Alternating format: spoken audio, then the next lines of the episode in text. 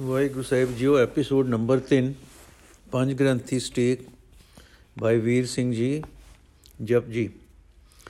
ਅੱਜ ਅਸੀਂ ਪੌੜੀ 8 9 10 ਤੇ 11 ਕਰਾਂਗੇ ਜੀ। ਪਿੱਛੇ ਪੌੜੀ 5 ਵਿੱਚ, ਸੋ ਮੈਂ ਵਿਸਰ ਨਾ ਜਾਈ ਦੀ ਯਾਚਨਾ ਕਰਨ ਦੀ ਸੁਮਤ ਦਿੱਤੀ ਸੀ। ਫਿਰ ਪੌੜੀ 6 7 ਵਿੱਚ ਉਸ ਦੇ ਟਾਕਰੇ ਤੇ ਤੀਰਥਾਦ ਕਰਮ ਤੇ ਵੱਡੀ ਉਮਰਾ ਤੇ ਯਸ ਕੀਰਤੀ ਆਦ ਯੋਗ ਸਿੱਧੀਆਂ ਦੀ ਨਿਊਨਤਾ ਦੱਸੀ ਸੀ। ਹੁਣ ਉਸੇ ਸੋ ਮੈਂ ਵਿਸਰ ਨਾ ਜਾਈ, ਅਰਥਾਤ ਨਾਮ ਸੁਣਨ ਦੀ ਸਿੱਖਿਆ ਗੁਰੂ ਤੋਂ ਸੁਣ ਬੁੱਝ ਲੈਣ ਦਾ ਲਾਭ ਦੱਸਦੇ ਹਨ ਕਿ ਜਿਨ੍ਹਾਂ ਨੇ ਸੁਣੀ ਉਹਨਾਂ ਨੂੰ ਕੀ ਲਾਭ ਹੋਇਆ? ਫਰਮਾਉਂਦੇ ਹਨ ਕਿ ਉਹਨਾਂ ਨੂੰ ਜਾਚ ਆ ਗਈ। ਆਪਣੇ ਪਾਪ ਨਸ਼ਟ ਕਰ ਲੈਣ ਦੀ, ਦੁੱਖ ਦੂਰ ਕਰ ਲੈਣ ਦੀ, ਸਦਾ ਵਿਗਾਸ ਪ੍ਰਾਪਤ ਕਰ ਲੈਣ ਦੀ, ਯਥਾ ਨਾਨਕ ਭਗਤਾ ਸਦਾ ਵਿਗਾਸ ਸੁਣੀਏ ਦੁਖ ਪਾਪ ਕਾ ਨਾਸ। ਇਥੇ ਸੋ ਮੈਂ ਵਿਸਰ ਨਾ ਜਾਏ ਦੀ ਯਾਚਨਾ ਕਰਕੇ ਗੁਰੂ ਦੀ ਸਿੱਖਿਆ ਸਮਝ ਬੁੱਝ ਲੈਣ ਵਾਲੇ ਨੂੰ ਪਦ ਭਗਤ ਨਾਲ ਯਾਦ ਕੀਤਾ ਹੈ। ਤੇ ਇਹ ਗੱਲ ਅਗਲੀਆਂ ਚਾਰ ਪੌੜੀਆਂ ਵਿੱਚ ਫੇਰ ਦੁਹਰਾਈ ਹੈ। ਪਰ ਨਾਲ ਹੀ ਚੌਹਾਂ ਪੌੜੀਆਂ ਵਿੱਚ ਸੁਣਨ ਦੇ ਹੋਰ ਲਾਭ ਦੱਸੇ ਹਨ। ਇਹ ਲਾਭ ਯਥਾ ਭਾਵਨੀ ਹਨ। ਜੋ ਭਾਵਨੀ ਧਾਰ ਕੇ ਕੋਈ ਨਾਮ ਸ਼ਰਵਣ ਕਰਦਾ ਹੈ, ਉਹ ਪ੍ਰਾਪਤੀ ਉਸ ਨੂੰ ਹੁੰਦੀ ਹੈ ਜਿਨ੍ਹਾਂ ਦੀ ਭਾਵਨਾ, ਭਾਵਨੀ ਪਾਤਸ਼ਾਹੀ ਦੀ ਹੈ, ਪਾਤਸ਼ਾਹ ਜਿਨ੍ਹਾਂ ਦੀ ਸਿੱਧੀ ਪੀਰੀ ਦੀ ਹੈ, ਉਹ ਸਿੱਧ ਪੀਰ, ਜਿਨ੍ਹਾਂ ਦੀ ਪੰਡਤਾਈ ਦੀ ਹੈ, ਉਹ ਪੰਡਿਤ ਆਦ, ਜਿਨ੍ਹਾਂ ਦੀ ਆਪਣੇ ਆਪ ਵਿੱਚ ਟਿਕਣ ਦੀ ਹੈ, ਉਹਨਾਂ ਨੂੰ ਸਹਿਜ ਧਿਆਨ ਦੀ ਪ੍ਰਾਪਤੀ ਦੱਸੀ ਹੈ। ਔਰ ਜਿਨ੍ਹਾਂ ਨੂੰ ਪ੍ਰੇਮਾ ਭਗਤੀ ਦੀ ਹੈ, ਉਹਨਾਂ ਭਗਤਾਂ ਨੂੰ ਸਦਾ ਆਨੰਦ ਹੈ। ਇਹ ਗੱਲ ਚਾਰ ਵੇਰ ਦਰਸਾਉਣ ਤੋਂ ਬਾਅਦ, ਦਰਸਾਉਣ ਤੋਂ ਬਾਅਦ ਵਿਸ਼ੇਸ਼ਤਾ ਦਿਖਲਾਉਣ ਦਾ ਜਾਪਦਾ ਹੈ।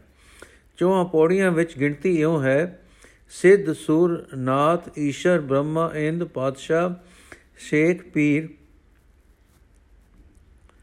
ਇਹੋ ਗਿਣਤੀ ਲਗਭਗ ਫੇਰ ਪੌੜੀ 35 ਵਿੱਚ ਗਿਣੀ ਹੈ, ਯਥਾ ਸਿੱਧ, ਦੇਵ, ਨਾਥ, ਮਹੇਸ਼ ਬਰਮੇ ਇੰਦ, ਨਰਿੰਦ ਆਦ ਅੰਤ ਨਾ ਅੰਤ।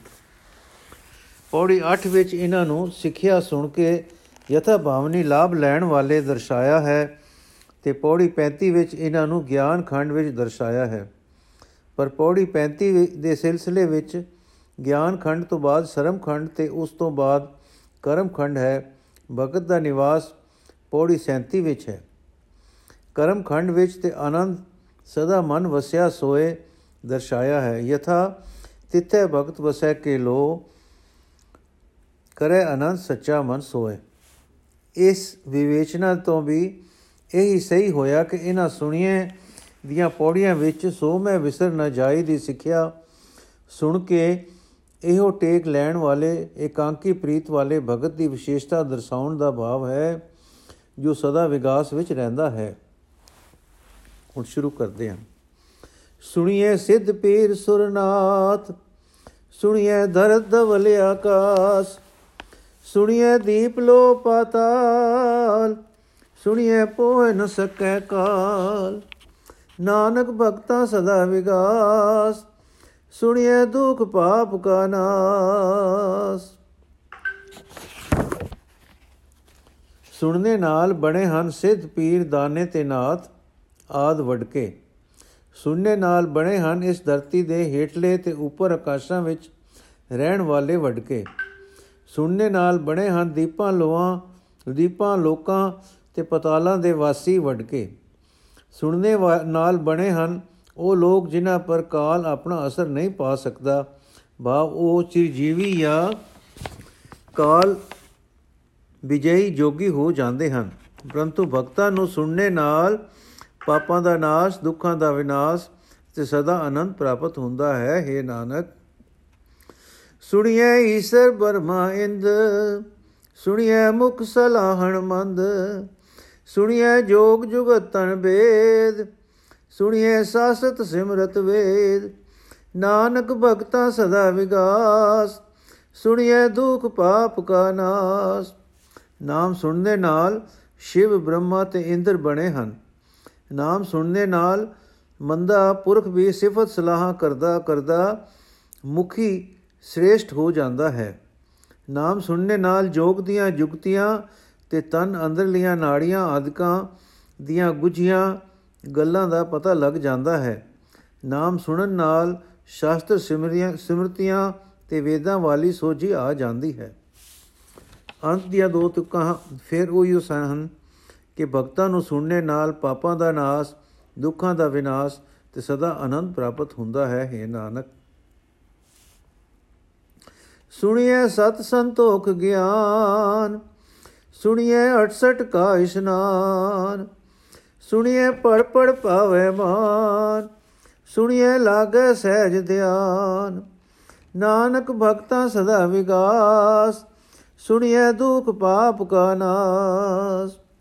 ਨਾਮ ਸੁਣਨੇ ਨਾਲ ਸਤ ਸੰਤੋਖ ਤੇ ਗਿਆਨ ਪ੍ਰਾਪਤ ਹੋ ਜਾਂਦਾ ਹੈ। ਨਾਮ ਸੁਣਨੇ ਨਾਲ 68 ਤੀਰਥਾਂ ਦਾ ਇਸ਼ਨਾਨ ਪ੍ਰਾਪਤ ਹੋ ਜਾਂਦਾ ਹੈ।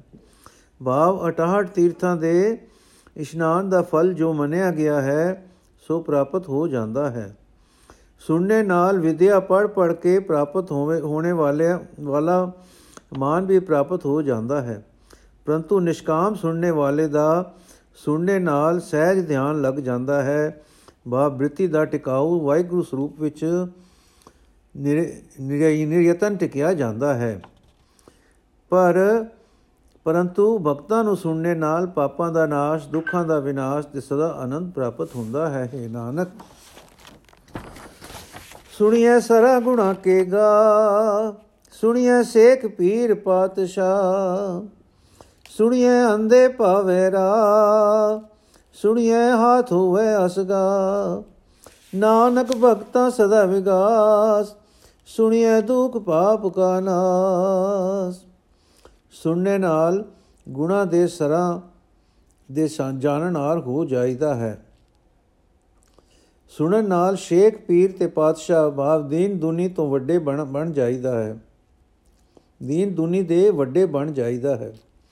ਸੁਣਨੇ ਨਾਲ ਅੰਨੇ ਗਿਆਨਹੀਨ ਲੋਕ ਗਿਆਨ ਦਾ ਮਾਰਗ ਪਾ ਲੈਂਦੇ ਹਨ।